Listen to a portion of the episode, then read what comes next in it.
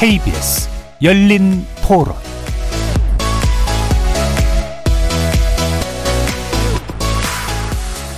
여러분 안녕하십니까? KBS 열린 토론 한상관입니다. 좀뭐 긴장 완화 쪽은 좀 잘 된 것 같고 미중 간에도 조금 이제 어쨌거나 한 발 양보해서 그렇게 되면 저희도 국제 경기가 좀 안정화되지 않을까요? 대한민국 입장에서는 그들이 이제 안정을 취해야만 우리가 이익을 보기 때문에 중국하고는 우리하고 그 전에 유지해왔던 관계를 다시 유지를 해야 될 것 같아요. 그래야 경제도 살고 나라도 살고 수출 비중이 제일 큰 나라를 그렇게 그다지 그렇게 효율적이라고 보지는 않습니다. 어떤 이득을 가지고 왔는지는 잘 모르겠어요. 근데 뭐 미국의 편, 중국의 편 그런 거는 저는 없다고 생각을 하는데 그래도 중립 외교를 우리나라 입장에서는 잘 고수하는 게 맞다라고 생각을 하고요. 어느 편도 치우치지 않았으면 좋겠어요. 거리에서 만난 시민 여러분들의 목소리였습니다. 어떻게 들으셨습니까? 지난주에 막을 내린 에이펙 정상회의를 기점으로 해서 미국과 중국 간의 미묘한 관계 변화가 느껴집니다. 악화일로였던 양국이 이제 극적으로 갈등 봉합에 나서고 있는 느낌인데요. 이런 상황에서 북한은 또 북한대로 어젯밤에 기습적으로 군사 정찰 위성을 쏘았습니다.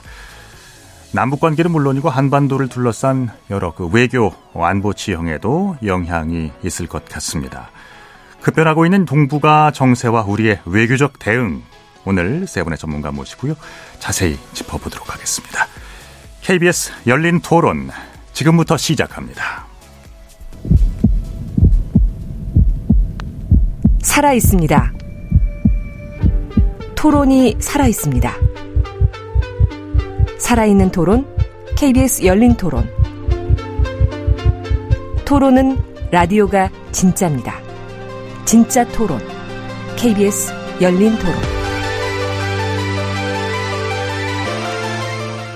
자, 오늘 함께 토론해 주실 세 분의 외교 전문가 소개해 드리겠습니다. 민정훈 국립외교원 미주연구부 교수 자리하셨고요. 안녕하십니까? 예, 안녕하세요. 중국 전문가이시죠. 전가림 호서대 교양학부 교수 나오셨습니다. 반갑습니다. 네, 안녕하세요. 진창수 세종연구소 일본연구센터장 자리하셨습니다. 네, 안녕하세요. 반갑습니다. KBS 열린 토론 샵 9730으로 문자 참여하실 수 있습니다. 어, 정보 이용료가 붙습니다. 단문은 50원, 장문은 100원의 이용료가 있고요. KBS 일라디오의 모든 프로그램은 유튜브에서도 함께 하실 수 있습니다. 자, 먼저 오늘 이 소식부터 어, 짚어봐야 될 것 같습니다. 북한이 어젯밤에 우주 발사체를 어, 쐈죠. 국제사회에서 강력하게 발사 중재하라 요구도 하고 뭐 경고도 했습니다만 결국엔 북의 시간표대로 결행이 됐습니다. 어, 북의 로켓 기술이 러시아의 기술 이전을 받아서 한 단계 업그레이드가 된 건지 뭐 아니면 이제 정찰 위성의 성능은 또 어느 정도인지 여러 가지가 궁금해지는데요. 먼저 이런 어, 이번에 정찰 위성의 발사 어, 한반도와 국제 정세에 어떤 파급력이 있을지 여기에 대한 세 분의 의견을 한번 들어봐야 될 것 같습니다. 어느 먼저 예 센터장님 먼저 주시겠습니다. 예. 저는 국제사회와 한반도 정세에 대해서는 별로 파급력은 없다고 생각이 듭니다. 왜냐하면 어, 북한이 그동안에 뭐 100번 이상의 도발을 해왔기 때문에 네. 사실상 어, 북한이 핵 보유국으로서 본인의 길을 가고 있다. 이렇게 모든 국제사회가 생각할 거라고 생각하고 있습니다. 네. 이런 의미에서 어, 물론 북한의 자신의 의도를 국제사회에서 자신의 입장이라든지 자신이 있다는 것을 북한이 있다는 것을 계속 그 어필하는 것은 어, 국제사회가 어떻게 생각하느냐에 따라서 다르겠지만은 결과적으로 보면 어, 북한은 북한의 길을 갖고 있고 거기에 에, 한미 일원 역시 그 북한을 억제하면서 어, 본인의 협력을 강화시키고 있기 때문에 국제사회의 파장은 어, 미치는 파장은 적을 것이다라고 생각하고 있습니다. 네. C 방향으로 갈까요? 어떻게 예, 민 교수님? 예. 어.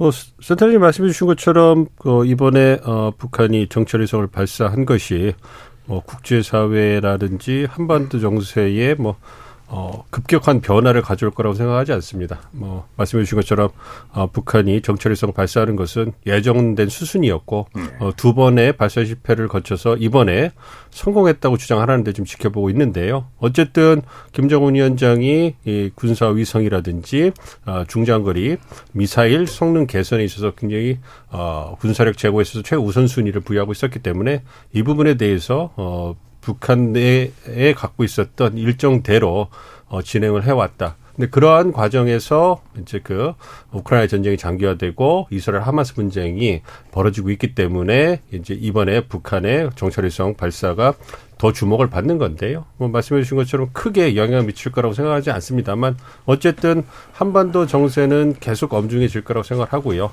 그리고 이번에 어 우리 정부가 이 군사위성 발사에 대한 대응으로 9.19 군사 합의에 대해서 부분, 어, 부분 효력 정지를 했기 때문에 네. 남북 관계는 앞으로도 계속 경색이 좀 심화될 거다 이렇게 생각하고 있습니다. 예. 전 교수님은 어떠세요? 네, 뭐 급변한 그 결과를 낳지는 않을 겁니다. 근데 상황은 꽤 안 좋아지고 있다라고 저는 판단을 합니다. 우선 어, 지역적으로 보게 되면 중동, 유럽 그리고 동북아에서의 그 위기 상황 그리고 불확실성이 증가하고 있다라는 것 자체도 굉장히 큰 불안 요인 중의 하나고 네. 지금같이 어떤 전쟁이 지역별로 나타나고 있기 때문에 국제적인 공조가 이루어지지 않고 있고 오히려 분열이 되고 있기 때문에 어, 특정한 어떤 세력의 어떤 그 현상 타파 현상을 제재하거나 규제할 수 있는 마땅한 조치가 예전 같지 않다라는 거죠. 예를 들어서 과거에는 우리가 뭐 대북 제재 결의안을 수시로 그리고 뭐 굉장히 빈번하게 사용을 해 왔는데 최근 들어선 그것이 여의치 않다라는 것도 그걸 반증하는 입장이고요. 또 한 가지는 이제 북한이 어, 한반도 혹은 뭐 주변에 있는 적대국이라고 얘기할 수 있는 미국이나 일본에 대해서 주목을 행사할 수 있는 수준에서 넘어서 이제 눈까지 갖고 있다라는 측면에서 보기에는 음. 상당히 좀 우려스럽다. 그리고 이러한 고도화되는 과정을 우리가 사전에 제재할 수 없다라는 어떤 한계를 드러냈다라는 점에서는 어, 상당히 좀, 좀 불안하다라고 얘기할 수 있겠습니다. 지금 그 정찰 위성의 발사 자체가 완전히 성공으로 완결됐는지는 확인이 아직은 안 되고 있는 거죠. 예. 그 아까도 잠깐 짚어주셨는데요. 그 우리 정부에서는 윤 대통령이 9.19 군사합의 일부 효력 정지 어, 제거를 했습니다. 어, 우리 측의 즉각적인 이런 대응 어떻게 바라보시는지요? 어, 센터장님부터 먼저 말씀. 예. 저는 그 북한 문제에 대해서는 사실상 북한이 9.19 군사합의를 파기한 거나 마찬가지이기 때문에 예. 지속적으로 도발 행위를 해왔다고 할 수 있는 거죠. 이런 의미에서 한국도 거기에 맞춰서 어, 어 나름대로의 대응을 할 필요가 있다 이렇게 보고 그런 의미에서는 뭐 일부 효력 정지를 9.19의 뭐 군사합의의 일부 효력 정지를 하고 있지만은 사실상 이것은 어 거의 사문화되었다 이렇게 볼 수 있습니다. 그런 의미에서 어, 9.19 군사합의가 이게 사문화되고 더욱더 이제 불확실성이 높아지는 것에 대해서는 안타까움을 금할 수는 없지만은 한국의 입장에서는 이것을 북한의 입장에 따라서 북한을 계속 봐주면서 어, 북한과의 관계를 해줄 수는 없다는 것을 명확하게 해, 할 필요가 있다. 이렇게 저는 생각이 들고, 그런 의미에서, 어, 윤 정부가 지금, 어, 하고 있는 여러 가지 조치라는 것은 뭐 그냥 당연한 조치이고, 이게 좀 더, 어, 여러 가지 효력을 발휘할 수 있도록 노력을 좀 해야 되지 않느냐, 이렇게 생각하고 있습니다. 네. 네, 우리가 일반적으로 어떤 사건을 어, 사전적으로 방지하기 위해서는 상대방이 예측을 못하거나 혹은 상대방이 상당히 놀랄 만한 어떤 음. 제재 조치가 있어야 되는데 요번 그 협의안에 대한 어 효력 을 없애는 거 그 자체는 사실은 별다른 큰 의미는 없다라고 봅니다. 특히 어 1조 사방의 공중에 대한 정찰 행위를 이제부터 우리가 진행을 하겠다라는 네네. 건데 과연 그것이 북한한테 어떤 의미를 주고 있는가? 북한은 이미 핵을 보유한 국가고 투발 수단도 갖고 있고 그리고 이제는 한반도를 어 정찰 감시할 수 있는 상황에까지 이르고 있고 더군다나 지금 이르러서 좀 굉장히 중요한 거는 어, 북한과 러시아가 거래를 하는 상황에서 이러한 발사가 이루어졌고 그리고 음. 발사가 과거와는 다르게 어, 성공 여부에 있어서 가능성이 상당히 높은 걸로 나타나고 있기 때문에 네. 상당히 좀 우려스럽습니다. 그래서 보다 실효적인 어떤 제재 조치가 어, 고려되거나 아니면은 전향적인 어떤 제재 조치가 마련되지 않는다 그러면은 아마 어, 우리의 어떤 조치에 대해서 북한은 아무런 어떤 반응 같은 것도 느끼지 않고 지속적으로 그걸 추진해 나갈 것입니다. 그러니까 그간에 한미일 북중러 이렇게 어 이제 블록 간의 냉전 구도로 흘러오고 있는데요. 그러니까 이번 위성 발사에 대한 어떤 이제 논평을 내놓느냐도 저는 궁금해지고 있고요. 어쨌든 간에 이제 이대로 가면 진영 간의 결속 내지는 뭐 공조 이런 것들이 더 어, 촘촘해지겠죠. 특히 이제 한미일은 더 그럴 것 같습니다. 미국이나 일본은 지금 어, 향후 어떤 대응을 내놓을 것 같습니까? 민 교수님. 어, 미국 그 정부 측에서 그 어, 성명이 나왔죠. 그래서 어, 북한의 어, 우주 발사체 어, 발사한 거를 그 기탄을 하고 그리고 미국 본토의 안보 그리고 동맹국인 한국과 일본의 방어를 보장하기 위해서 필요한 모든 조치를 할 거다. 네. 그래서 한국과 일본과 함께 어 긴밀한 소통을 통해 가지고 할 수 있는 어 대응을 할 거다 이렇게 얘기를 하는데 사실 실질적으로 미국이 북한에게 어 강한 타격을 줄 수 있는 조치를 하기는 쉽지 않아 보입니다. 어, 지금까지의 어, 단독이라든지 소다자라든지 어, 유엔 안보리 결연을 통해서 대북 제재를 광범위하게 시행하고 있기 때문에 제재 측면에서는 물론 뭐 독자라든지 한국과 일본이 어 이제 그 독자적으로 그 미국까지 해서 독자적으로 제재를 한다든가 아니면 소다자 측면에서 뭐 제재를 한다든가 뭐 이런 그 추가적인 제재 조치는 그 있을 수 있겠습니다만 뭐 이번 발사에 관련된 기관이라든지 개인 등에 대해서 어떤 제재 조치할 수 있겠습니다만 그것이 북한 김정은 정권이 추가적으로 우주 발사체를 발사하는 그런 시도를 막기에는 역부족으로 보이고요. 어떠한 제재가 그 추가되더라도 김정은 정권은 기속적으로 어떤 자신이 그 세워오는 일정에 따라서 어 도발을 하고 군사 능력을 제고할 거기 때문에 네. 이런 부분에서는 즉각적이고 실효적인 어떤 대응 조치 가 나오기 쉽지 않아 보이고 어쨌든 아, 그렇고요. 그리고 어쨌든 어, 한국 입장에서는 미국과 일본과의 긴밀한 공조를 통해 가지고 대응 태세를 보다 더 제고하는 이런 부분에서 이제 더 노력을 하지 않을까 이렇게 생각하고 있습니다. 과거에 그 1, 2차 도발과 관련해 가지고선 네. 어, 아주 차별화된 대응이 없다 그러면은 북한과 러시아의 거래 상황 그리고 북한이 안보리 결의안을 우습게 보는 상황이 아주 일반화될 거고 보편화될 겁니다. 그래서 적어도 이런 상황에서 우리가 얼마 전에 취했던 한미일 간의 공조가 보다 실효적인 성과를 얻을 수 있는 강력한 제재 조치가 나오지 않는다 그러면은 아마 이번 3차 그 북한의 위성 그 실험은 어, 상당한 전환점을 가지고 올 수 있다. 그것이 한미일에게는 그다지 유용하거나 그리고 어, 안정적인 그런 결과로 어, 뭐 귀결되지는 않을 것이다라고 저는 그렇게 봅니다. 네, 동감하십니까? 어, 저는 있잖아요. 어, 이런 북한의 행동에 대해서 어, 사실상 제재를 통해서 어, 북한의 행동을 이렇게 억제하거나 하기가 쉽지 않다. 이것은 모든 분들이 다 알고 있는 거 아니에요. 그런 의미에서 어, 더 많은 제재를 할 필요성은 있으나 그게 효용성이 없다고 생각하면 어, 현재가 하듯이 한미일이 어, 미사일 실시간 공유를 통해서 어, 현실적인 그 그러니까 탐지 능력의 공유 말씀하시는 그렇죠, 건가요? 그렇죠. 예. 그러니까 미사일 실시간 공유라는 것은 미사일을 쐈을 때 한미일이 서로 어 그것을 실시간으로 공유할 수 있는 그런 시스템을 구축하는 거죠. 네. 그런 거와 마찬가지로 실제로 북한을 제재해서 그것을 어 여러 가지 북한의 행동을 변화시키기는 실제로 쉽지 않는 것을 일단 인정을 하고 네. 그 대신 어 막는 측에서 어떻게 좀 더 효율적으로 이것을 어, 방어할 수 있느냐에 대해서 논의를 한미는 좀 더 지속할 거라고 생각이 듭니다. 그리고 그런 의미에서 어, 일본은 어, 미국과의 에, 그 한미 동 아, 어, 미일 동맹의 일체화를 더욱더 어, 가속화시킬 것이고 그 가속화를 통해서 하나의 이제 군대 같이 움직일 수 있는 그런 시스템을 만들고자 노력할 거라고 생각이 듭니다. 그러니까 국제사회의 실질적인 제재 수단은 뭐 쓸 거 다 썼다라는 말씀이신가요? 음. 그렇죠. 거의 뭐 그렇죠. 그, 그렇죠. 그렇죠. 봐야 되겠죠. 뭐. 대놓고 지금 무기 지금 네. 어, 거래하고 있고요, 러시아랑도. 뭐 인도적인 지원을 제외하고는 거의 대부분을 다 제재를 하고 있기 때문에 추가적으로 네. 실효적으로 할 수 있는 건 많지 않은 상황입니다. 그런 와중에서 그 핵 개발이라든지 미사일 개발을 좀 멈추고 국제사회의 책임 있는 일원으로서 끌어내기 위한 역할을 중국에 예, 우리가 그동안에 기대를 많이 해왔었는데요. 이제 이번 위성을 쏘기 전에 중국이 이런 얘기를 했습니다. 한반도 문제의 열쇠는 미국이 쥐고 있다고요. 그러니까 어, 어떤 의미로 이걸 해석하고 싶으세요?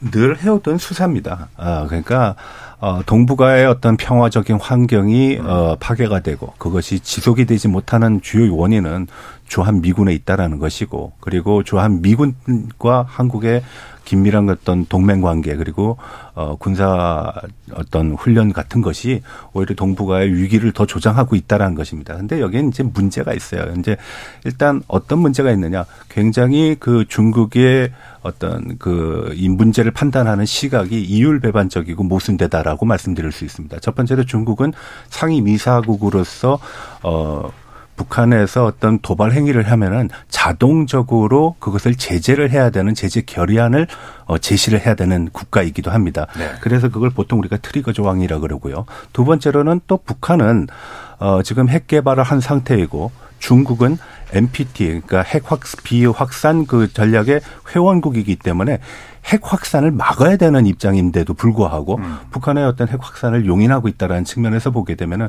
우리의 외교는 적어도 이런 시각에서 중국을 어, 설득을 해야 되는 거고 그리고 이걸 통해 가지고선 대북 압박을 해야 되는 거라고 저는 생각을 합니다. 그러니까 이 반응 자체가 어떤 중국의 기조의 변화를 뜻하는 건 아니다. 네, 그렇습니다. 그렇군요. 그러면 어, 미국의 변화가 없으면 한반도 문제 적극 나설 생각이 없다. 그러니까 결국은 이제 뒤집어 생각하면 이렇게 얘기할 수도 있지 않을까요? 그렇습니다. 뭐 중국 입장에서는 미국을 그 탓하고 있는 거고요. 정 교수님 말씀해 주신 것처럼 어, 정 교수님 말씀해 주신 것처럼 그런 부분이 있는 거고요. 그 미국이 현재 그, 그 일본과 한국과의 군사협력을 강화하면서 한반도 정세를 굉장히 어, 어, 악화로 몰고 가고 있기 때문에 그런 부분에서 미국이 우선적으로 어, 태도 변을 가져와야 된다 네. 이런 주장을 하는 것이고요. 뭐 더 큰 틀에서 본다면 어, 중국은 현재 미국과의 전략적 경쟁을 하고 있기 때문에 어, 바이든 행정부가 동맹과 파트너를 결집해 가지고 중국의 부상을 견제하는데 굉장히 공을 들이고 있기 때문에 이러한 부분에서 중국도 뭐 러시아라든지 북한, 파키스탄 같은 얼마 되지 않는 우방국들을 결집시키는 그런 노력을 하고 있잖아요.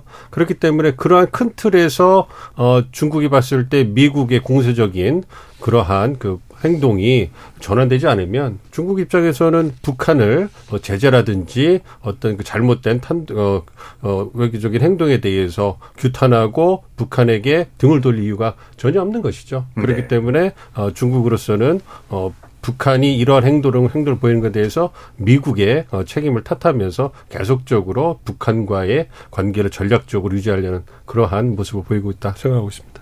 그러니까 북한의 관계는 네. 사실은 미중 전략 경쟁이 격심하게 되면 심화되면 심화될수록 북한의 존재라는 것은 중국에게 굉장히 필요한 존재가 되고 있다. 이렇게 생각이 들고 네. 그런 의미에서 북한이 이전부터 계속 했던 것은 미국이 에, 체제 안전 보장을 해줘야 되고 그런 의미에서 미국의 태도 변화가 필요하다고 이야기를 한 거죠. 그러니까 이런 에, 중국의 이야기를 그냥 문맥으로만 받아들이면 북한의 입장에서 이야기하는 것을 그대로 이야기했다고 할 수 있으나 아까 민 교수님 말씀대로 어, 미중 전략 경쟁이라는 큰 틀에서 보면 결국은 어, 중국을 압박하는 어, 동맹 제조정이라는 그런 미국의 태도도 그런 의미에서 북한을 문제를 해결하기가 힘들게 만들고 있다. 큰 틀에서는 그렇게 이야기할 수 있는 거죠. 그렇기 때문에 중국의 이런 그 말이라는 것은 이중의 측면을 갖고 있다. 이렇게 우리는 설명할 수 있다고 봅니다. 알겠습니다. 자, 어, 북한 정찰위성 발사 이야기는 여기까지 하고요. 그 주제를 좀 바꿔보겠습니다. 에이펙 정상회의 얘기를 좀 해보죠. 일단 뭐 엘펙에서 가장 어, 많은 관심을 끈 것은 이제 G2 거대 양국 미국과 중국 정상회담이었습니다. 이게 뭐 성과가 있다고도 이제 좀뭐전 그렇게 보여집니다만은 말 실수인지 뭐 진심인지 뼈 있는 말도 오가기도 했고요. 그렇습니다. 여러 가지 뭐 군사 채널이라든지 대화의 채널이 열린 것은 일정 정도 좀 성과로 볼 수도 있을 것 같은데요. 세 분의 의견 들어보겠습니다. 예. 저는 뭐 미중 정상회담이라는 것은 예. 만남 그 자체가 사실은 어, 성공적이었다. 이렇게 음. 볼수 있습니다. 그리고 여러 가지 이제 의제가 있는데 그 의제가 타이완 문제도 있고 그리고 그 경제 안보를 둘러싼 중국의 압박도 있고 그리고 여타 뭐 AI라든지 여러, 여러 비전통 안보 부분, 에서의 협력이 의제로 되고 있는 거죠. 거기에다가 미국의 입장에서 보면 사실은 우크라이나 전쟁이 있고 그리고 이스라엘과 그 팔레스타인의 분쟁이 있고 그리고 이 동아시아에 있어서의 타이완 문제가 있기 때문에 전선을 펼칠 수 있는 음. 그 여력이 없다고 보여, 지는 거죠. 네네. 이런 의미에서 중국은 좀 더 어, 미국으로부터 여러 가지 그 저기 예, 타협을 양보를 원하고 있는데 이게 사실은 어 현재에서는 불가능한 측면이 있다. 그런 의미에서 어 일단 만나서 분쟁 해결을 해야 되겠다는 의지를 보였다는 것에서 어 저는 성공적이다 이렇게 생각하고 있습니다. 사실 아쉬운 건 중국 쪽 아닙니까? 그렇습니다. 이번 미중 정상회담의 성과에 대해서 어, 높은 기대를 하신 분들은 별, 그, 그 수문회 잔치에 뭐 볼 것이 별로 없었다라고 평가하실 수 있는데 뭐 네. 저같이 큰 기대를 하지 않은 사람 입장에서는 어, 진, 어, 진, 진 박사님 말씀해 주신 것처럼 그렇게 뭐 그 만난 것 자체만으로서 그래 두 정상이 만나서 악수하면서 이렇게 그 환담한 것만 가, 가지고도 어, 굉장한 진전이 있었다 이렇게 좀 보고 있습니다. 네. 그러니까 미주, 미국 입장에서는 말씀해 주신 것처럼 두 개의 전선이 진행되고 있는 상황에서 미중 간의 군사 당국 간의 그 소통 채널이 이제 끊어진 상황은 굉장히 어 불안한 거죠. 그러니까 대만 해협이나 남중국 해협에서 우발적인 미중 양국 군사 간의 어 어떤 그 충돌이 일어나 가지고 그게 전면적으로 확대돼서 또 다른 제3의 전선이 형성되면 이거는 바이든 행정부에게 국내 정치적으로나 대정책 측면에서 굉장히 어려운 상황이 전개되는 거기 때문에 이거는 반드시 막아야 된다. 네. 그래서 그러한 측면에서 이제 그 미중 간의 어떤 정상회담을 적극적으로 추진하는 계기가 됐다고 보고요. 반면에 중국 입장에서는 사실은 그 중국 정부 입장에서도 미국 행정 바이든 행정부가 크게 자신들에게 양보해 줄 게 없다는 걸 알고 있었을 거예요. 그럼에도 불구하고 미국 그 국내 정 중국 국내 정치 상황이 너무 어렵고 네. 그리고 그러한 국내 정치적 상황을 타개하기 위해서는 뭔가 물꼬를 터야 되는데 그걸 위해서 가장 대외 정책 측면에서 키를 쥐고 있는 게 미국이기 때문에 예. 미국과의 관계 개선을 하는 그 모습을 통해 가지고 뭐 대외 투자라든지 이런 부분에서 뭔가 전환점을 만들고 싶은 그러한 불가피한 그런 사정이 있었다고 봅니다. 그렇기 때문에 큰 기대를 갖고 있지 않으면서도 시진핑 주석이 6년 7개월 만에 방미를 결정하게 되는 음. 그러한 결정을 내리게 됐고 그래서 그러한 방미에 대해서 중국 언론 보시면 굉장히 긍정적인 측면만 대대적으로 홍보하면서 네. 성공적인 회담이었다 이렇게 분위기를 만들어 가잖아요. 그런 측면에서 본다면 일단 어 미중 양국이 어떤 관계 개선을 위한 계기를 만들었다. 이 부분에서 어, 긍정적으로 평가할 수 있다고 생각하고 있습니다. 물질적인 측면에서 중국이 얻은 거는 거의 없다라고 보시면 됩니다. 근데 이제 적어도 어, 무형의 자산이라는 측면에서 보게 되면은 중국은 어, 나름대로의 성과를 얻었다라고 평가를 할 겁니다. 일단 앞서 말씀하셨다시피 1년 동안 정상들이 만나지 못했고 그리고 네. 6년 7개월 만에 미국을 방문했다라는 것 자체는 상당한 결기가 느껴지는 부분이기도 합니다. 네. 다만 여기서 중국이 지금 얘기하려는 거는 G2의 미국만 있는 것이 아니라 그 반대 중국이 있다라는 존재감을 재확인을 했다라는 겁니다. 우리가 네. 코로나 3년 동안에 접촉이 없었기 때문에 그런 접촉이 없는 과정 속에서 그것이 마치 잊혀진 듯한 그런 인상을 지울 수 없었는데 그것이 재확인됐다는 겁니다. 물론 AI, 반도체, 공급망 그리고 뭐 무역과 관련돼 가지고선 중국에 얻어간 것은 없습니다. 적어도 미국의 대통령이 새로운 어떤 별장에서 시진핑 주석을 만났다라는 상징적인 의미에 아마 중국 사람들은 굉장히 큰 의미를 부여를 할 거예요. 그리고 또 한 가지는 미국이 군사적인 충돌, 우발적인 충돌로 인한 어 문제를 해결하기 위해서 어할 라인 개설에 대한 논의를 제시해 왔다는 겁니다. 그걸 네. 마치 중국이 수용하는 것처럼 보였다라는 거에서 보게 되면은 아마 중국민들은 속으로 굉장히 기뻐할지도 모르겠습니다. 아. 또한 가지는 대만의 문제가 굉장히 오랜 시간 동안 요번에 논의가 됐는데 한 4시간 진행되는 과정에 상당 수는 대만 문제와 관련된 얘기, 얘기가 있었는데 과거에는 이제 뭐 아주 추측이 난무했죠. 몇 년도에 침공할 것이다. 네. 몇 년도에 침공할 것이다. 근데 침공의 시간표는 정해지지 않았지만 통일이라든지 아니면은 대만은 중국이라는 거를 재확인시켰다라는 거는 중국인들 입장에서 보게 되면 스스로 자위할 수 있는 부분이라고 생각을 합니다. 음. 다만 지금의 상황에서 보면은 대만에 대한 중국의 어떤 개입이 오히려 더 녹록지 않아졌다. 왜? 미국이 그걸 경고하고 나왔기 때문에. 그래서 내년 1월 달에 있을 대만 선거에 있어서의 중국의 영향력은 상당히 좀 복잡한 국면에 접어드는 것이 아닌가 그렇게 생각이 됩니다. 그러니까 근본적인 어떤 어, 두 국가의 관계 를 개선하는 쪽으로 이제 돌릴 만한 그런 그 합의 내용들 좀 살펴볼까요? 간단하게. 네. 뭐 마약 단속에 있어서 합의 내용에서는 예. 뭐 저기 조금 전에 말씀하신 그 마, 네. 마약 성분이죠. 펜타닐. 네, 예. 펜타닌 그 성분에 대한. 근데 이제 중국이 그걸 관리를 해야 되는데 중국이 잘 할까? 그게 요번에만 있었던 얘기는 아닙니다. 몇년 네. 전부터 얘기가 되어 왔고 그것이 원산지는 중국으로 됐지만 경유지가 보통 뭐 멕시코라든지 남미 국가를 통해서 오기 때문에 어, 그 역시도 쉽게 관리가 되지 않는 부분이거든요. 네. 아무튼 어, 미국이 가지고 있는 아픈 구석을 중국이 인식을 했고 그 문제를 해결할 수 있는 키를 중국이 갖고 있었다라는 게 증명됐다는 측면에서 보면은 하나의 돌파구는 마련됐다라고 저는 봅니다. 지금 중국 경제가 이미 디플레이션에 들어갔다고들 많은 분들이 이제 말씀하시던데요.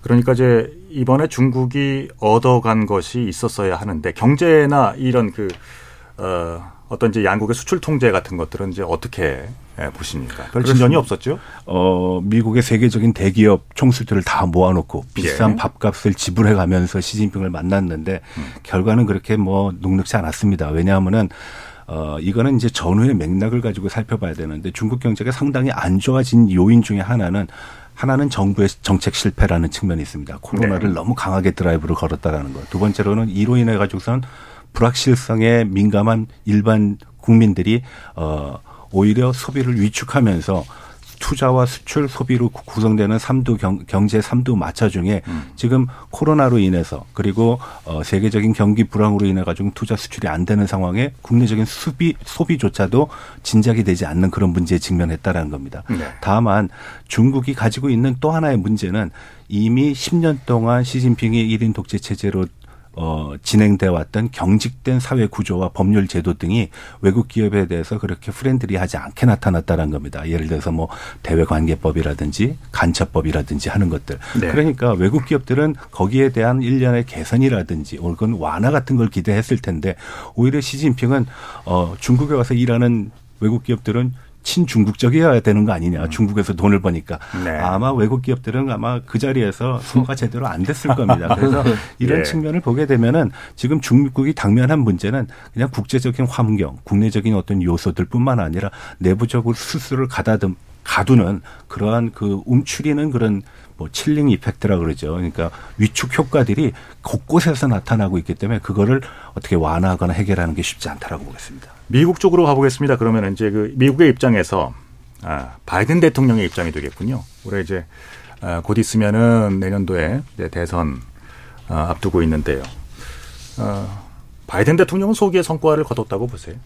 그렇죠. 어, 저희가 지금까지 얘기한 것처럼 우발적인 군사 충돌에 의해서 미중 관계가 극단으로 치닫는 걸 막기 위해서 군사 당국 간의 소통 대화 채널을 갖다 복원했다는 점. 네. 그리고 미국 내 심각한 사회 문제인 펜터널 단속에 대해서 중국 측이 적극적으로 단속, 단속해 주겠다는 그러한 그 동의를 했다는 것. 이와 더불어서 에이펙 정상회의 계기로 해서 멕시코 정상과도 양자회담을 바이든 행정 대통령이 했어요. 그래서 어 멕시코가 그 중국에서 만들어진 펜타놀 원료가 어, 유통되는 그 중간 단계이기 때문에 네. 그 부분에 있어서도 이제 그 어, 뭐, 멕시코와 적극적인 협력을 하겠다, 단속을 하겠다, 이 부분에 대해서 합의를 했기 때문에 국내 정책으로 본다면 펜터널 문제에 있어가지고, 어, 문제가 되는 중국, 멕시코, 이러한 그 단, 유통 단계에 있어서의 단속을 강화할 수 있는 모멘텀을 만들었거든요. 그러니까 네. 대선 그 국면에서 어, 유권자들에게 어떤 홍보할 수 있는 그러한 성과가 생긴 것이고요. 그리고 지금 어, 미미하긴 하지만 그 펜타놀 단속의 대가로 어, 중국 공안부 법의학 연구소에 대한 제재를 조용히 풀어줬어요. 음. 그리고 이제 그런 부분을 본다면 향후에 그리고 또 그 아이펙 정상회의 계기로 해가지고 미중 양국이 재무장관 회의를 했습니다. 네. 그래서 미국이 디커플링을 한다 아, 하지 않고 디리스킹을 할 것이다. 그리고 어, 관계를 개선하기 위해 소통할 거다. 그리고 갈등을 관리할 거다. 이런 부분에서 원칙적으로 얘기를 했고, 그 다음에 그 제닛 옐런 재무장관이 중국과의 강력한 무역을 원한다. 이런 얘기를 했거든요.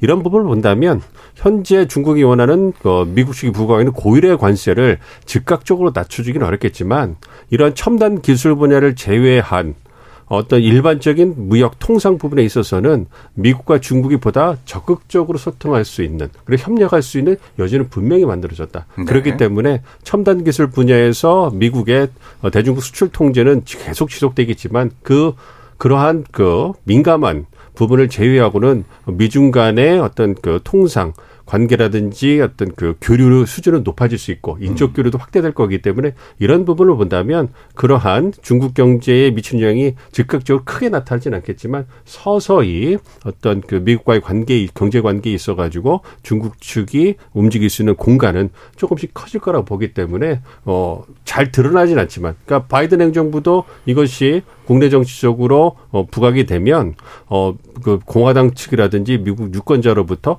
너무 중국에 대해서 약한 모습을 보이는 거 아니야? 이러한 비난을 받, 받을 수 있기 때문에 조용하게 움직이고 있지만 네. 어, 뭐 물밑에서 보면 미중 간의 어떤 경제 관계에 있어서도 훈풍이 부는 것은 사실이다 이렇게 생각하고 있습니다.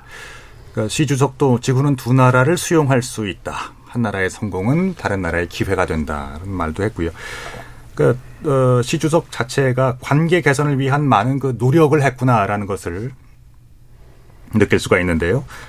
그리고 참 그 독재자 발언 같은 것도 그냥 지나가는 느낌인데요. 어떻게 보십니까? 그렇습니다. 독재자라는 발언에 대해서 뭐 사실은 그 좀 당황스럽기는 했을 겁니다. 중국 입장에서는 그렇지만 그 부분에 대해서 어 원론적인 수준에서 반발을 했고요. 그리고 이제 그 바이든 대통령이 시진핑 주석에 대해서 독재자라고 한 것이 이번이 처음이 아니기 때문에 네. 이제 그런 부분에서 다시 한번 그 상황이 전개됐기 때문에 지켜보고 있을 거라고 생각을 합니다. 물론 바이든 대통령이 그런 그 대답을 한 것은 언론과의 어떤 그 어, 질의응답 과정에서 나온 것이기 때문에 또 그 즉흥적인 것도 있겠습니다만 어, 그 기저에는 내년 대선을 앞두고 말씀드린 것처럼 바이든 행정부의 대중국 인식이 이번 정상회의를 계기로 해서 너무 약화되는 거 아니냐, 훈풍을 타는 거 아니냐. 그래서 바이든 행정부가 중국이 약한 모습을 보이는 거 아니냐. 이 부분에 대해서 우려하는 목소리도 분명히 미국 국내에 이쪽으로 있거든요. 그렇기 때문에 어, 바이든 대통령 입장에서는 어 미중 어 미국이 중국과의 관계를 관리는 하겠으나 어 공산 중국 공산당이 보여주고 있는 그런 독재 정치적인 측면에 대해서는 어, 분명히 강경한 입장을 갖고 있다는 것을 다시금 확인하고 싶었을 거예요. 그렇기 그렇군요. 때문에 그러한 부분에서 분명히 어, 얘기를 함으로 해서 관계를 관리하더라도 짚을 것 짚고 얘기할 것 얘기한다는 그런 강경한 모습을 보여주는 것이고, 뭐, 그러한 수습은 이제 블링컨 국무장관이라든지 국무 직원들이 중국과의 소통을 통해서 다시 또 관리를 하지 않을까 생각하고 있습니다. 이게 뭐, 바이든이 노예한 정치가 그리고 외교위원회에서 상당히 오랫동안 있었기 때문에 굉장히 어떤, 어, 우호적인 그리고 관계 개선 이런 데 방점을 둘 것 같다라는 이미지가 지금은 통하지 않습니다. 왜냐하면은 내년만 되면은 이제 어 강력한 공화당 후보하고 경쟁을 해야 되는데 지금 얘기되고 있는 사람은 거의 야수와 같은 사람이거든요. 네. 근데 거기서 유약하고 노예한 모습은 오히려 마이너스 요인이 될 겁니다. 어, 의도적으로 독재자라는 단어를 끄집어낸 것도 어쩌면 정치적인 레토릭의 일부분이라고 말실수는 아니라고 보시는 거예요. 저는 그렇다고 생각하지 않습니다. 그렇군요. 음. 안보적인 이익과 경제적인 이익을 함께 놓칠 수 없는 우리나라로서는 지금의 상황이 그러니까 뭐 이렇게 썩 어, 나쁜 상황은 아닌 것 같고요. 근데 반면에 이제 미중 정상회담에서 한반도 문제가 어, 어떻게 다루어졌는가 큰 비중을 차지하지 못했다는 것도 좀 우리로서는 어, 섭섭한 부분입니다. 윤 대통령이 이제 취임 이후 처음으로 그러니까 작년에 에이펙은 한 총리가 참석을 했었죠. 처음으로 에이펙에 참석을 했습니다. 아, 그래서 우리의 다자 외교가 에이펙에서 시험대에 올랐는데요. 이제 점수 좀 매겨 주시죠. 네. 어, 저는 있잖아요. 이, 이제 이렇게 윤 대통령이 다자 외교를 할 수 있는 기반을 마련한 것이 에, 한일 관계를 복원하고 그것을 통해서 한미일 협력이라는 것을 어, 일단 전 세계에 알리는 계기가 된 거 아니에요. 한미일 협력이라는 것도 미국에서 한미일 정상이 함께 모여서 한 것은 처음 있는 일이기 때문에 이런 기반을 일단 쌓았기 때문에 네. 어, 에이펙에서의 그런 다자 어, 무대에서도 한국의 위상은 점차적으로 높아지고 있다. 이렇게 생각이 듭니다. 그리고 그 윤 정부는 기본적으로 글로벌 어, pivotal state 중추 국가를 이야기하고 있기 때문에 국제사회에서의 여러 가지 책임과 역할을 다하겠다는 것을 말하고 있거든요. 그런 의미에서 어, APEC에 가서도 어, 디지털의 격차 또는 그 어, 환경 문제, 기후 변화 이런 어 국제적인 이제 과제에 대해서도 한국이 적극적으로 이게 말을 하게 되었다. 적극적인 그런 그 주장을 내세우게 됐고 거기에 재현까지 하는 그런 한국의 이제 위상이 만들어졌다. B학점 이상은 된다. 저는 뭐 B학점 이상이 아니라 A 학점이라고 생각이 A 학점 주셨습니다. 예. 뭐 주시겠어요?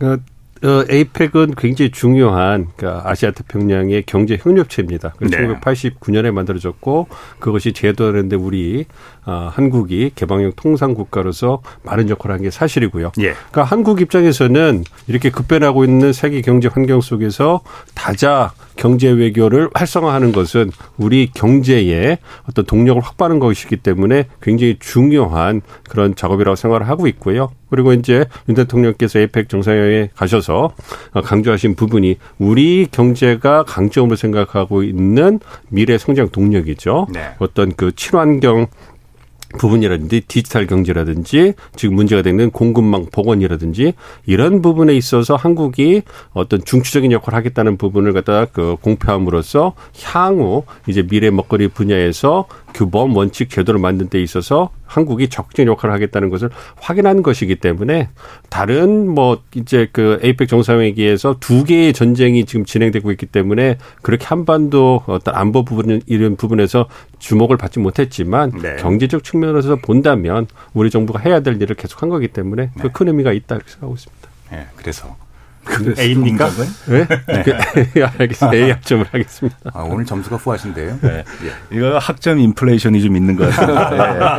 네. 이게 에이펙이 21개 회원국인데요. 아마 네. 모든 국가를 만나게 되면 아마 한 국가 만날 때마다 평점이 아마 4.7 정도가 돼야지 다 만나면 이제 100점이 되겠죠. 네 근데 아마 에이펙에서는 어 국가를 만날 때 가중치가 있다고 저는 생각을 합니다. 아. 가장 아쉬운 거는 한미일 3국이 빈번하게 만났기 때문에 요번에 특별한 자리를 마련하지 않았다라는 거는 뭐별 어, 별로 뭐 얘기할 건 없지만 그래도 그 중에 중요한 중국과의 만남이 상당히 오랫동안 소원해졌다. 그럼에도 불구하고 한중 간의 정상회담이 진행되지 않았다. 네. 그리고 어, 단순히 뭐 시간으로 얘기하기는 좀 그렇지만 3분의 만남이라고 설명하기에 그리고 한중간에는 의제가 없었다라고 얘기하는 외교부의 어떤 시각과 태도를 봤을 때는 다소 좀 아쉬운 부분이 있습니다. 이 네. 시기에 오히려 reopening과 관련돼 가지고선 한중 관계 그리고 또 북한 문제와 관련돼 가지고선 중국의 역할 그 과거와 같은 수준까지는 올려놓을 수 있는 그런 노력이 좀 필요했었는데 그것이 안 됐다라는 측면에서 저는 B 제로를 주겠습니다. 네. 한 가지만 더 말씀드리면 예, 예, 예. 이게 그 미중 정상회담이라는 것은 짧게 듣겠습니다. 네, 예. 결과적으로 디커플링에서 디리스킹을 하고 디리스킹. 결과적으로는 관리된 경쟁 구도로 가겠다라는 음. 것을 선언한 거나 마찬가지거든요. 네. 그런 의미에서 중국과의 관계에는 아쉬운 점이 있지만은 결과적으로 중국은 한국이 원하지 원하든 원하지 않든 중국의 입장대로 움직입니다. 네, 네. 그런 의미에서 어, 한국이 정상회담에서 만나지 못한 것은 아쉬움이 있으나 참고 견디면 중국은 언제, 언제든지 온다. 이렇게 저는 생각하고 있습니다. 예.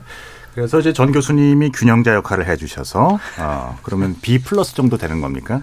예. 그렇게 결론 내리도록 하겠습니다.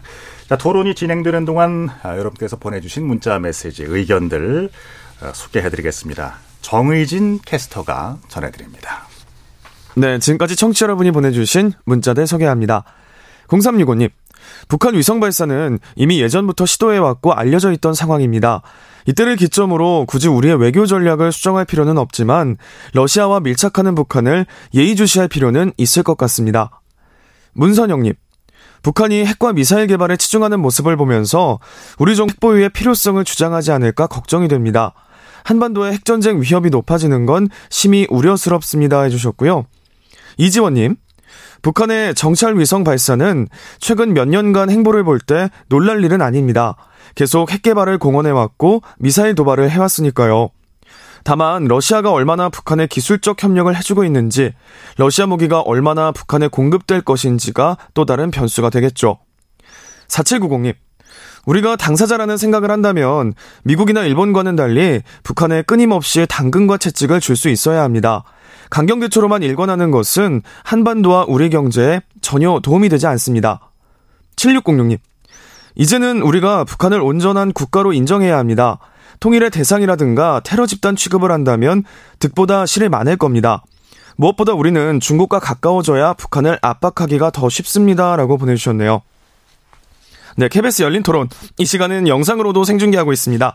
유튜브에 들어가셔서 KBS 일라디오 또는 KBS 열린 토론을 검색하시면 지금 바로 토론하는 모습 보실 수 있습니다. 방송을 듣고 계신 여러분이 시민 농객입니다. 계속해서 청취자 여러분들의 날카로운 시선과 의견 보내주세요. 지금까지 문자캐스터 정의진이었습니다. 상대 얘기 중에서도 맞는 얘기가 있잖아요. 그러면 어, 예, 거기까지 동감이 이루어졌으니까 그럼 또 요 다음 가시죠. 무슨 정반합, 정반합 이렇게 가야 되거든요. 이기고 지는 걸 떠나서 좋은 결론을 더 줄여내셨으면 좋겠어요. 선 넘지 않는 그런 토론. 별로 의미는 없을 것 같아도 그래도 그런 자리가 자꾸 있어야 뭐가 변화가 있을 것 같아요. 그렇게 하다가 보면 뭐라도 뭐 하나 얻어 걸리는 게 있겠죠. 시민 농객 여러분을 기다립니다. 평일 저녁 7시 20분 KBS 열린 토론. KBS 열린 토론 북한 정찰 위성 발사가 한반도 안보 지형에 미칠 영향에 대해서도 이야기를 나눠봤고요. 2부에서는 미중 정상회담 이후에 동북아와 우리의 외교 전략에 대해서 자세한 이야기 계속해서 이어나갑니다. 전가림 호서대 교양학부 교수님, 진창수 세종연구소 일본 연구센터장님, 민정훈 국립외교원 미주연구부 교수님 세 분 함께하고 계십니다. 어, 아까도 잠깐 얘기가 나왔는데요. 음, 한중 정상회담이 이게 이제 성사된다. 뭐 우리는 이제 기대를 많이 하고 있었는데 결국 안 됐습니다. 어, 근데 일본하고 중국은 한 시간이 넘게 자리를 가졌고요. 이거 좀, 어, 우리로서는 이따가 좀 얘기하겠습니다만 미국과의 회담도 좀 그렇습니다. 뭔가 좀, 어, 어 따르국밥? 뭐, 뭐, 음. 이렇게, 이런 느낌인데 어떻게 보세요? 뭐 가장 중요한 것 중에 하나는 지금 현안에서 그리고 또 에이펙의 21개 회원국 중에서 우리가 외교적인 영향을 투사를 어, 우선순위를 가지고 얘기했을 때 그럼 대국 중심적으로 우선 영향력을 투사를 해야 되는데 네. 그중에 우리가 그동안 한 번도 접촉을 하지 않았던 중국과의 만남을 했더라면은 훨씬 좋았을 거라는 겁니다. 네. 그리고 우리의 대외적인 의존도도 중국에 상당히 어, 높은 상황이기 때문에 이건 강구할 수 없다. 음. 근데 그런 점은 아쉽지만 이 문제가 뭐 한중일 삼국의 어떤 그 삼자 회동 그리고 어뭐 총리급의 어떤 모임을 통해 가지고서 해결되기를 기대하긴 합니다. 다만 요번 에이펙에서 그러한 것들이 가시적으로 나타나지 않은 거는 아쉬운 점이다. 그리고 뭐 일본하고 중국이 65분 동안 만나서 얘기를 했다. 저는 분수는 그다지 중요하지 않다. 아. 예, 오히려 우리가 의제를 선점하거나 의제를 주도할 수 있는 능력이 부족했던 것은 아닌가. 그리고 중국이 우리를 어뭐 사드 이후에 그리고 어 최근 들어서는 어뭐 대만 해협을 중심으로의 힘에 의한 현상 변경을 유도하는 거를 우리가 반대한다 했다가 힘에 의한이라는 단어를 또 뺐습니다. 나중에 왜냐하면 그걸 직접적으로 중국을 지목하는 것처럼 느껴져 가지고서 네, 네, 네. 예, 아. 그러한 좀 다듬어지지 않은 외교로 인한 어 양국 간의 갈등 을 빨리 봉합하는 것이 수순이었는데 그런 모습이 어 이렇게 큰 무대에서 나오지 않았다라는 건 아쉬움으로 남습니다. 그렇습니까? 이제 한미일 공조의 틈새를 벌려보려고 하는 뭐 중국의 의도였다. 이건 약간 좀 자기적인 해석 같고요. 예. 어, 센터장님. 그러니까 중국과의 관계는 당당한 외교를 하겠다고 이제 윤 정부가 이야기를 하고 있잖아요. 네. 그런 의미에서 어 중국과의 관계는 사실상 많은 소통이 필요하고 그런 의미에서 교류도 해야 되고 정상회담도 해야 되는데 문제는 우리가 원한다고 중국이 항상 다가오는 것은 아니다라는 점이죠. 그래서 중국은 우리 정가린 교수님 잘 아시겠지만은 어 상대방 국가를 길들이기 하거나 어, 중요한 그 국제 무대에서 왕따를 시키거나 음. 이런 것들이 빈번하게 일어나고 있는 거죠. 그래서 이번에도 사실은 그 중국과 일본이 에, 중상회담 한다면 한국을 하는 것은 정상인데 왜냐하면 어, 한일중 회담이라는 것이 앞으로 예상돼 있고 그런 의미에서는 어, 시진핑과 어, 한국의 우리 윤 대통령이 만나서 이야기를 하는 것이 정상인다고 할 수 있으나 그 중국의 의도를 정확하게 파악하는 게 필요하다. 그런 의미에서 어, 길들이기를 하고 그런 그 길들이기에 한국이 계속 목말라 하고 이런 자 외교가 진행되면 한국이 정상적인 외교를 하기 힘들다라고 생각이 듭니다. 이제 이런 의미에서 예를 보면 한미일 정상회담을 통해서 어, 한미일 협력이 강화되면 강화될수록 어, 중국이 오히려 한국에 다가오는 모습이 있었다. 그게 이제 아세안 게임에 있어서 국무총리가 갔을 때 네. 시진핑이 만나준 거 아니에요. 이제 그런 그 전례를 보더라도 사실은 한미일 협력을 강화하고 한국 입지가 강화되면 강화될수록 중국은 접근을 할 가능성이 높고 그런 의미에서 한국의 국론이 중국이 예, 중국과의 관계를 하지 않았다고 해서 너무 초조할 필요는 없다. 앞으로 시간을 가지고 분명히 중국에서 어, 의도를 가지고 한국을 또 접근할 것이고 그때 잘 소통을 하고 한국의 입장을 잘 설명하면 된다. 저는 그렇게 생각하고 있습니다. 급한 사람이 지는 것이다. 뭐 이렇게. 네. 그러니까 가치 외교를 중시한 우리나라의 외교 전략. 그러니까 앞으로 계속 그 한계를 갈 필요가 있다라는 말씀으로 네. 예, 이해를 예 그리고요. 전 교수님. 예, 뭐 저도 뭐 동의를 합니다. 예. 뭐 어, 급하지 않는 것이 아니라 어, 항상 놓을 수 없는 대상이라는 겁니다. 네. 적어도 우리의 입장에서는. 예. 그러면은 우리가 일본의 입장에서 일본이 관리를 해왔고 일본이 해난 모습을 보면서 왜 일본하고 비교를 하느냐? 그럼 비교할 필요 없는 거죠. 예. 그래서 어, 이런 문제에서 보게 되면은 어, 중국이 가지고 있는 문제를 우리 스스로가 어떻게 판단하는가는 굉장히 중요하다라고 봅니다. 저뭐 조금 전에 진 센터장님의 말씀에는 뭐 적극적으로 동감을 합니다. 네. 그리고 저 한 가지 더 예, 예. 말씀드리면 예. 네. 일본과 왜 중국은 정상회담을 하게 됐느냐? 라고 하면 중국이 동아시아를 생각할 때 일단 일본은 대등한 관계라고 생각하는 부분이 있다는 거죠. 중국 음. 자체가. 네네. 네. 그렇기 때문에 항상 그 일본을 어떻게 대하느냐에 따라서 사실상 어, 이 동아시아 질서가 변화된다고 생각이 있, 기 때문에 어, 이번에도 일본과의 관계에서는 일본이 뭐 적극적으로 하자고 한 것도 사실이지만은 중국이 그것에 응하게 된 이유는 이 동아시아 질서에서 일본과의 관계를 정확하게 하지 않으면 본인 입지가 더욱더 확대될 수 없다 이런 생각을 하고 있다 이렇게 저는 생각하고 있습니다. 그렇습니까? 어, 올해 안으로 시 주석의 방한은 좀 어려울 것 같고요. 어, 그 대신에 이제 26일에 부산에서의 한중일 외교장관 회담이 있습니다. 어떤 전환점이 될 수 있을까요? 전 교수님. 네, 그리고 그 다음에 민 교수님 말씀 듣겠습니다. 뭐 외교장관 회담이 상당한 뭐 효과를 낼 거라고는 기대하지 않습니다. 왜냐하면 어. 그간 우리가 만나지 못했기 때문에 첫 네. 만남이라는 것 자체에 의미를 두는 것이 오히려 낫다라고 생각을 하고요.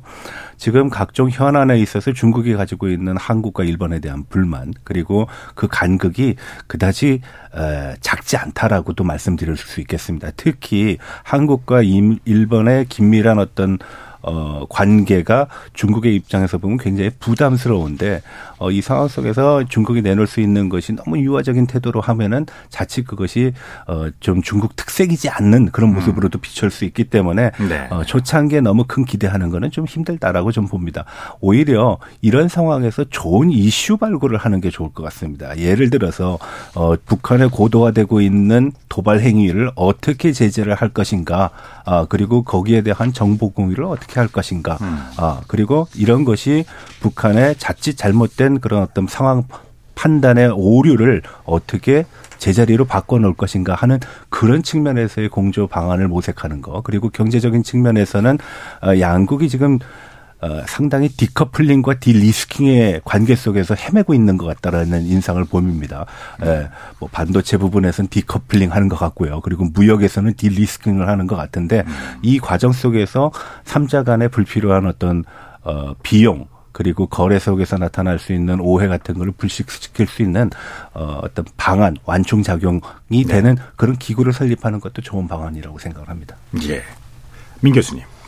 네, 뭐 중국이 전향적으로 나올 것은 좀 지켜봐야 될 것 같아요. 뭐 이번 에이펙 정상회의 계기에 그 어떤 중국 측이 보인 그 입장을 보면 아무래도 어, 정 교수님 말씀해 주신 것처럼 굉장히 어, 미국이나 한국, 일본에 대해서 유화적인 입장을 취하는 것은 어, 국내 정치적으로 쉽지 않은 상황에 있다는 것을 좀 보여줬기 때문에 어, 아무래도 이번 그 한, 한중일 그 외교장관 회담에서 저는 그 가능하면 의제 발굴을 경제 적으로 해서 이 한중일 삼국이 지역의 주요 국가로서 어떻게 어 경제 협력을 지역 지역 내의 경제 협력을 활성화시키고 있을, 있을 것인가. 이 부분에서 좀 이렇게 그 논란이 될 수 있고 좀 혼란스러운 외교 안보 부분에 대한 부분을 좀 펼쳐놓고 좀 떨쳐놓고 이 부분에서 이제 중국 경제도 어렵고 한국도 중국이 침체되니까 경제가 어렵잖아요. 그러니까 많은 영향을 받고 있기 때문에 어 한국 내 어떤 그 주요 경제 행위자들께서 굉장히 좀 우려를 하고 계시기 때문에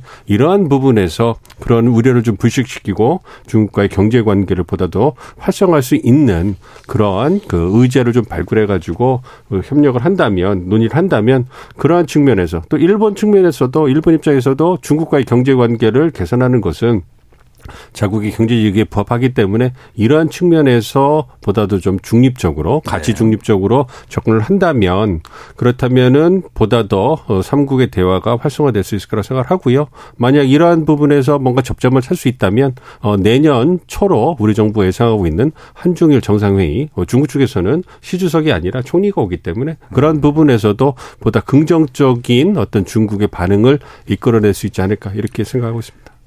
그렇죠. 일본과 중국의 관계에 있어서도 그 오염수 방류로 인해서 그 벌어졌던 좀 다소 그 거친 언사가 오가기도 했었는데요.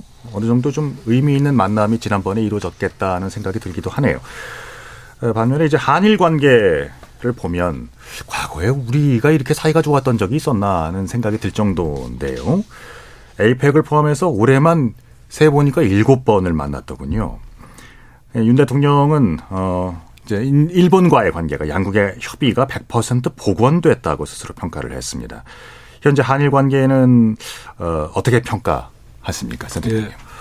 저는 뭐 정부 간 관계는 사실상 그 100% 복원됐다고 생각이 들고 그런데 이제 민간의 관계도 이전과 어 이전과 이전과 달리라는 것은 뭐 우리가 문 대통령 시절에 굉장히 악화됐던 시절이 있었는데 네네. 어 그와 달리 어 교류도 활성화되고 민간 부분도 굉장히 활성화되어 있다고 생각이 듭니다. 그러나 다만 어 한일 관계가 어 이전에 가장 좋았던 시기로 돌아가는 것은 아니고 음. 아직도 약간의 서로에 대한 그 의구심이 남아 있다 이렇게 생각이 듭니다. 우선 한국은 어 과거사 문제에 대해서 우리 그 박진 장관님께서 말씀하셨다시피 네. 방컵을 어 일본 측이 채워야 된다. 이렇게 말을 한 거 아니에요. 예, 예. 그런 의미에서 어, 과거사 문제가 줄줄이 남아 있는 현재 상황에서 일본이 좀 더 성의를 가지고 여기에 대응을 해줬으면 좋겠다라는 생각을 갖고 있고 일본은 우리하고 달리 어, 나름대로 윤 대통령에 대해서 굉장히 안심을 하고 있어요. 그럼에도 불구하고 내년 4월 달에 총선에서 한국의 여당이 적게 되면 그 이후에 상황은 어떻는지 음. 계속 그윤 어, 대통령의 그런 그 어, 한일 관계, 어, 한일 관계 개선은 예. 계속 유지할 것인지 아니면 윤 대통령 이후에 예, 다음에 포스터 윤이 됐을 때 과연 반일 국가로서 다시 돌아오지 않을까는 의구심을 갖고 있는 거죠. 이제 그런 의미에서 불만과 에, 이제 불안이 서로 교차되고 있는 것이 사실은 한일 관계가 굉장히 좋아지고 있는 상황에서도 약간의 서로에 대한 상대방을 믿지 못하는 그런 상황이 아직도 있다 이렇게 말씀드릴 수 있습니다. 그러고 보면 이제 100주년이 됐습니다. 올해 23년, 어, 1923년. 그러니까 관동 대지진으로 인한 조선인 학살 사건이 일어났는데 국민 정서도 대단히 중요한 거니까요. 음. 이 사건에 대한 그 100주년을 맞은 이 사건에 대한 일본 정부의 공식적인 입장은 어, 상당히 실망스럽기까지 음. 하거든요. 네. 이런 면에서 나머지 예, 반컵을 좀 일본 쪽에서 채우려는 노력이 필요할 것 같고요. 어, 어떻게 보십니까? 그 센터장님과 전 교수님께 좀 여쭐게요. 그 앞으로 어, 한국과 일본 간의 관계에서 어떤 그 불안한 변수가 될 수 있는 것들 뭐 뭐가 있다고 생각하세요? 저는 그렇게 생각합니다. 조금 전에 진 센터장님께서 잘 말씀을 해주셨는데 바로 이제 음 불신이죠. 불신. 근데 그 불신은요 외교와 어 민간 관계에서 해결되는 그런 문제의 차원이 아니라고 저는 봅니다. 네. 그건 뭐냐면은 국내에 있어서의 어, 지도자들의 지지도가 상당히 큰 영향을 미칠 거다. 일본의 불신이라는 거는 한국의 한국 정부가 일본에 대한 자세 변화, 태세 변화가 지속될 수 있는가에 관심을 둘 겁니다. 음. 그리고 우리도 지금과 같은 어 일본 정부가 한국에 대해서 긍정적으로 그리고 어 상당히 좀 조합을 잘 맞춰가는 그런 관계를 또 지속적으로 유지해 갈 수 있는. 네. 근데 기시다의 경우에는 지금 21%.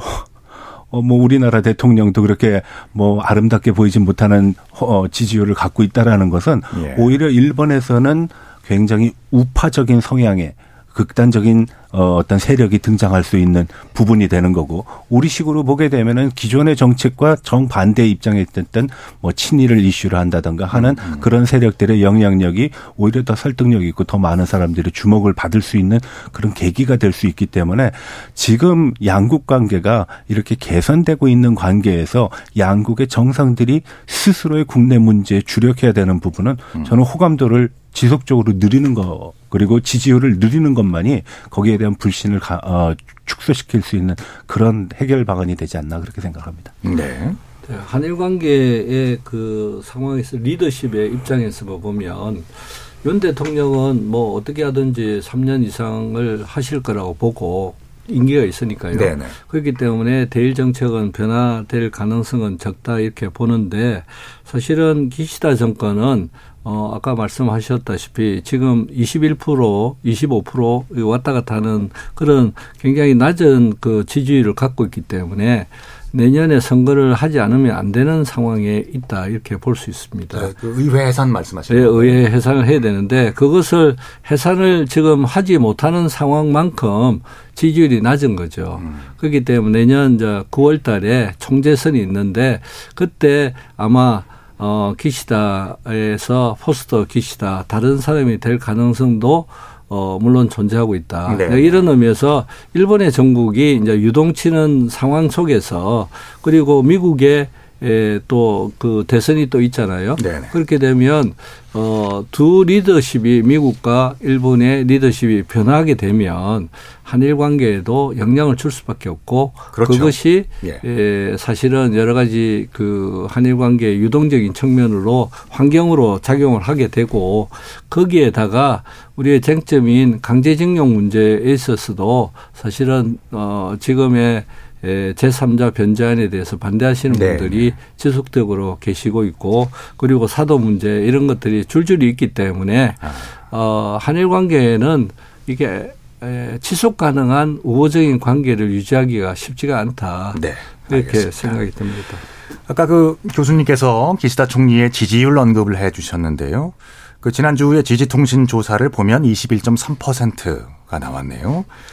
그리고 마이니치 신문 21%, 요미우리 신문 24%로 어, 지금 20% 초반대를 기록하고 있습니다. 보통 20% 초반대를 기록하게 되면 의회 해산으로 가야 되는 수순이다. 뭐 이렇게들 그게 왜 그러냐면 예, 예. 왜 그러냐면 자민당 지지율이 30% 정도 되거든요. 음. 거기에 에, 그 내각 지지율이 정권의 지지율이 21% 되면 선거를 하면 수상이 알겠습니다. 선거의 얼굴이 되지 않는다. 알겠습니다.